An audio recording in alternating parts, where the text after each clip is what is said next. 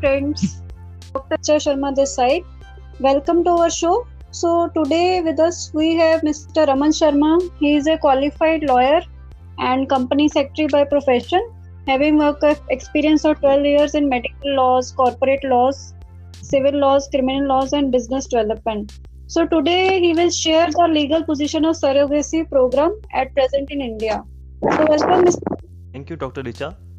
Honestly, I would like to appreciate that you are sponsoring such kind of knowledgeable program for people. See, first we need to understand that why we need the specific law on surrogacy. क्योंकि law commission of India ने भी अपनी report में 2009 में ये recommend किया था कि only altruistic surrogacy be legalised and commercial surrogacy be totally banned. Reason is the practice of surrogacy has persisted in India without any legal framework, working only on the basis of vague guidelines. Now with the changes in the bill, a regulatory framework will be adopted to monitor surrogacy.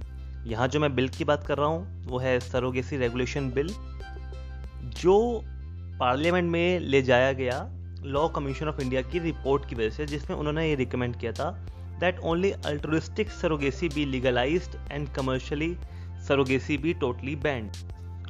और उसके कुछ reasons थे कि law commission of India ने ये recommend किया कि commercial surrogacy को हमें टोटली बैन कर देना चाहिए. उसका जो फर्स्ट रीज़न था, मैं मेन रीजंस को यहाँ पे डिस्कस करूँगा कि पहला तो था lack of proper legal framework, क्योंकि कोई एक्ट नहीं था, वे गाइडलाइंस थी. यहाँ तक कि सरोगेसी में जो जितने भी एग्रीमेंट साइन होते थे between the ART clinic and ART bank, ART clinic and the intended parents जो सरोगेसी चाहते हैं, और यहाँ पर सरोगेट और इंटेंडेड पेरेंट्स के बीच में जो सरोगेसी जो मेन एग्रीमेंट था जो साइन होता था, उसकी टर्म्स के बारे में कुछ क्लियर ही नहीं था. सरोगेट को कुछ पता ही नहीं होता था कि क्या उसके लीगल राइट्स हैं, क्या उसकी ऑब्लिगेशंस हैं. Just they were signing to have the child. वहाँ पर किसका राइट प्रोटेक्ट हो रहा है, नहीं हो रहा है, किसी को कोई लेना देना नहीं था. तो इसी वजह से एक कानून की बहुत यहाँ पर ज़रूरत थी जो प्रत्यक्ष रूप से सरोगेसी प्रोग्राम्स को कवर करे. और जो इसमें एक और पॉइंट था वो ये था, to protect the rights of a child. जो सरोगेसी प्रोग्राम से चाइल्ड बोर्न होगा उसके क्या राइट्स हैं. कल को अगर इंटेंडेंट पेरेंट्स की डेथ हो जाती है, वो नहीं रहते हैं, तो उसकी प्रोटेक्शन कौन करेगा. तो इन सब क्लॉजेस को कवर नहीं करते थे वो लोग एग्रीमेंट्स में, और अगर कर भी लेते थे तो किसी को जानकारी ही नहीं होती थी कि what is the legal procedure, कैसे चाइल्ड अडॉप्शन प्रोग्राम के लिए वो आगे प्रोसीड करेंगे. तो सब चीज़ें वेग थी, बस सब अपनी जिम्मेदारी से भाग रहे थे. और इसलिए लॉ कमीशन ऑफ इंडिया की रिकमेंडेशन के बाद surrogacy regulation bill 2019 was passed by the Lok Sabha on August 5 2019. Lok Sabha में पास होने के बाद it was sent to the Rajya Sabha. वहाँ उनकी मीटिंग हुई नवंबर 21 2019 को, और उन्होंने ये बिल जो है सेलेक्ट कमेटी को रेफर कर दिया. उसमें कुछ चेंजेस थे जो रिकमेंड किए गए थे, जिनको यूनियन कैबिनेट ने अप्रूव किया सरोगेसी रेगुलेशन बिल में after incorporating recommendation of Rajya Sabha select committee. जो उनकी रिकमेंडेशन थी वो उन्होंने आगे फॉरवर्ड की थी सेलेक्ट कमेटी को, और जिसको यूनियन कैबिनेट ने अप्रूव भी कर दिया था. दिस सरोगेसी रेगुलेशन बिल जो है यहाँ पर, it tries to regulate the practice of surrogacy by banning practising like वॉर्म hiring. It tries to establish a delicate balance between rights of infertile couple and human rights of surrogate mothers. Regulation bill को लाया गया commercial surrogacy को ban करने के लिए कि किसी की तरह की आप वॉर्म हायरिंग नहीं होगी, कोई पैसों का लेन देन नहीं होगा सरोगेसी में सरोगेट मदर और इंटेंडेड पेरेंट्स के बीच में. और तीसरा ये है कि फॉरेनर्स के लिए जो कम्प्लीटली बैन हो गई सरोगेसी, और हमें यहाँ पर सरोगेट के, सरोगेसी से बॉर्न हुए चाइल्ड के, और जो इनफर्टाइल कपल है इन सब के राइट्स को भी प्रोटेक्ट करना है. तो ये इस बिल का जो मैं कहूँगा होल सोल एक पर्पस है. अब यहाँ पर मैं आपके साथ कुछ डेफिनेशंस शेयर करना चाहूँगा कि who can be a surrogate mother. इस बिल में it must be a married woman having a child of her own, और सेकंड है between the age of 25 to 35 years. इस एज के बीच में जो है लेडी वो सरोगेट मदर बन सकती है. और नो प्रीवियस सरोगेसी हिस्ट्री, उसकी पहले कोई सरोगेसी प्रोग्राम में वो उसने एज ए सरोगेट एक्ट ना किया हो. और जो फोर्थ है कि वो इस सरोगेसी में वो एज ए सरोगेट सिर्फ एक ही बार बन सकती है लाइफ में, she can do only once in her lifetime. अब मैं बात करूँगा यहाँ पर जो महिलाएं विडो हैं या डाइवोर्सी हैं वो भी सरोगेसी प्रोग्राम को अडॉप्ट कर सकती हैं, वो भी सरोगेसी के थ्रू चाइल्ड की एक्सपेक्टेशंस कर सकती हैं। और उनकी जो एज यहाँ मेंशन है वो है 35 टू 45 इयर्स के बीच की जो लेडीज़ हैं वही सरोगेसी प्रोग्राम को ऑप्ट करेंगी। यहाँ पर मैं इंटेंडेड कपल्स की अगर एज की बात करूँ तो it is the age of 23 to 50 years in case of female and between 26 to 55 years in case of male.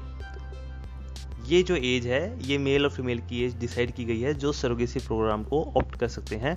Tending couple की यहाँ जो डेफिनेशन दी गई है वो है it means a couple who have a medical indication necessitating gestational surrogacy and who intend to become parents through surrogacy. तो यहाँ पर जो है मेडिकल इंडिकेशन जो बताती है उसके बेसिस पर इंटेंडिंग कपल को माना जाएगा जो सरोगेसी प्रोग्राम को ऑप्ट कर सकते हैं। तो ये तो हो गई जो इम्पोर्टेंट डेफिनेशंस मैंने आपसे डिस्कस की है। अब मैं ये बताऊंगा जो राज्यसभा के मॉडिफिकेशन से उनकी जो सुझाव थे उसको यूनियन की जो कैबिनेट है उसने काफ़ी हद तक अप्रूव किया है और वो चेंजेस मैं आपसे अब डिस्कस करता हूँ। जो पहला चेंज था वो ये था कि प्रीवियसली उसमें जो सरोगेट मदर की डेफिनेशन दी गई थी वो ये बोला था कि अब only a close relative of a couple can be a surrogate mother, but अब उसको चेंज कर दिया गया है। अब it allows any willing woman to be a surrogate mother, कि कोई भी महिला जो अपनी विल से सरोगेट बनना चाहती है वो एज ए सरोगेट बन सकती है। कि अब सरोगेसी प्रोग्राम को रेगुलेट करने के लिए national surrogacy board at the central level and state surrogacy board and appropriate authorities को इस्टेब्लिश किया जाएगा ताकि इस पूरे सरोगेसी प्रोग्राम को रेगुलेट किया जा सके किसी अथॉरिटी के द्वारा। और जो थर्ड है वो ये है the propose insurance cover for surrogate mother has now been increase to 36 months from 16 months provided in the earlier version. पहले जो बिल था उसमें 16 महीने का इंश्योरेंस कवर सरोगेट के लिए था जिसको बढ़ाकर अब 36 महीने का कर दिया गया है। और इसके अलावा कमर्शियल सरोगेसी को तो पूरा प्रोहिबिट कर दिया गया है, including sale and purchase of human embryo and gametes. And the next one is only ethical surrogacy to Indian married couples, Indian origin married couples and Indian single woman, only widow or divorcee between the age of 35 to 45 years। Single woman में केवल विधवाओं और तलाकशुदा महिलाओं को ही cover किया गया है। अब इस बिल में अगर मैं पनिशमेंट की बात करूँ for not following the altruistic surrogacy जिसमें कोई पैसों का लेन देन नहीं होगा, एथिकल सरोगेसी भी हम इसे कह सकते हैं।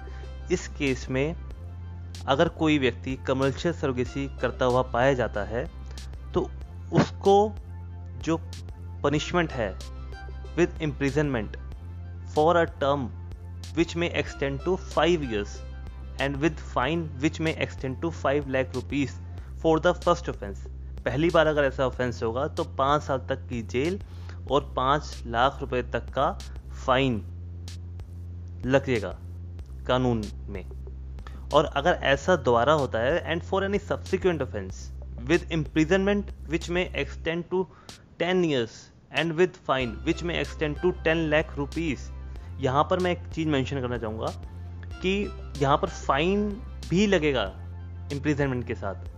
यहाँ पे कोई ऑप्शन नहीं है आपके पास कि आप फाइन देकर बच जाओ, फाइन भी लेंगे और आपको जेल भी भेजेंगे। और यहाँ पर जिन लोगों के बारे में ये पनिशमेंट की बात की गई है वो मैं आपको बता देता हूँ। एनी इंटेंडिंग कपल और इंटेंडिंग वुमन और any person who seeks the aid of any surrogacy clinic, laboratory और of a registered medical practitioner, gynaecologist, paediatrician, embryologist और any other person for not following the altruistic surrogacy और for conducting surrogacy procedures for commercial purpose. इन लोगों को punish किया जाएगा first offence में और सेकंड ऑफेंस में, पहले 5 साल तक की जेल और सेकंड में 10 साल तक की जेल। पहले में 5 लाख रुपए तक की फाइन और सेकंड ऑफेंस में 10 लाख रुपए तक की फाइन। तो काफ़ी स्ट्रिक्ट लॉ जो है हमारी सरकार ने जो है भारत की उन्होंने बनाया है। और अब हम बात करेंगे ग्लोबल में क्या प्रैक्टिस चल रही है सरोगेसी पे। कि बाहर के देशों में सरोगेसी के रिगार्डिंग क्या लीगल एस्पेक्ट्स हैं, वहाँ पे क्या लीगल स्टेटस है। यूनाइटेड स्टेट और अर्जेंटीना में सरोगेसी रिक्वेस्ट को जो डिसाइड किया जाता है वो इंडिपेंडेंट सरोगेसी कमेटी के द्वारा डिसाइड किया जाता है। और UK, Denmark, South Africa, Australia, Canada and Greece में only altruistic surrogacy is allowed. Russia, Ukraine में और थाईलैंड में कमर्शियल सरोगेसी लीगली अलाउड है, but in France, Germany, Spain, Sweden, Italy and Iceland surrogacy is banned in all forms. Surrogacy regulation bill 2020 में आ सकते हैं। पहला है इस complete ban on commercial surrogacy viable, क्योंकि हम उस सोसाइटी में रहते हैं जहाँ पर हम अपने आस पड़ोस और क्लोज रिलेटिव को भी नहीं बताना चाहते कि हम सरोगेसी प्रोग्राम कर रहे हैं या उसके लिए प्लान कर रहे हैं। तो इस केस में बिना मॉनेटरी टर्म के हम किसी को मना पाएंगे कि आप हमारे लिए सरोगेट मदर बन जाओ? तो ये अपने आप में एक बहुत बड़ा प्रश्न चिन्ह है। और इसमें एक ये भी चीज़ है कि कमर्शियल बैन करने से कम्प्लीटली इसके अंडरग्राउंड ऑपरेशन भी पॉसिबल है। लोग सोच सकते हैं कि अगर कोई नहीं मान रहा है और उस डिप्रेशन की स्टेट में जब इंटेंडेड कपल्स को लगता है कि अब उन्हें किसी भी हालत में बच्चा चाहिए, तो वो पैसे की लेन देन भी उसमें कर सकते हैं। कानून तोड़ने की यहाँ पर संभावनाएं बढ़ जाती है, जिसे हमें ही इसको रोकना होगा। कानून को और ट्रांसपेरेंट और खुले दिल से बनाकर कुछ चीज़ें, कुछ क्लॉजेस में ऐसे रख देने चाहिए जिससे अगर कोई कमर्शियल सरोगेसी हो भी रही है वहाँ पर हम सरोगेट्स का एक्सप्लॉयटेशन रोकें कानून को सख्त करके।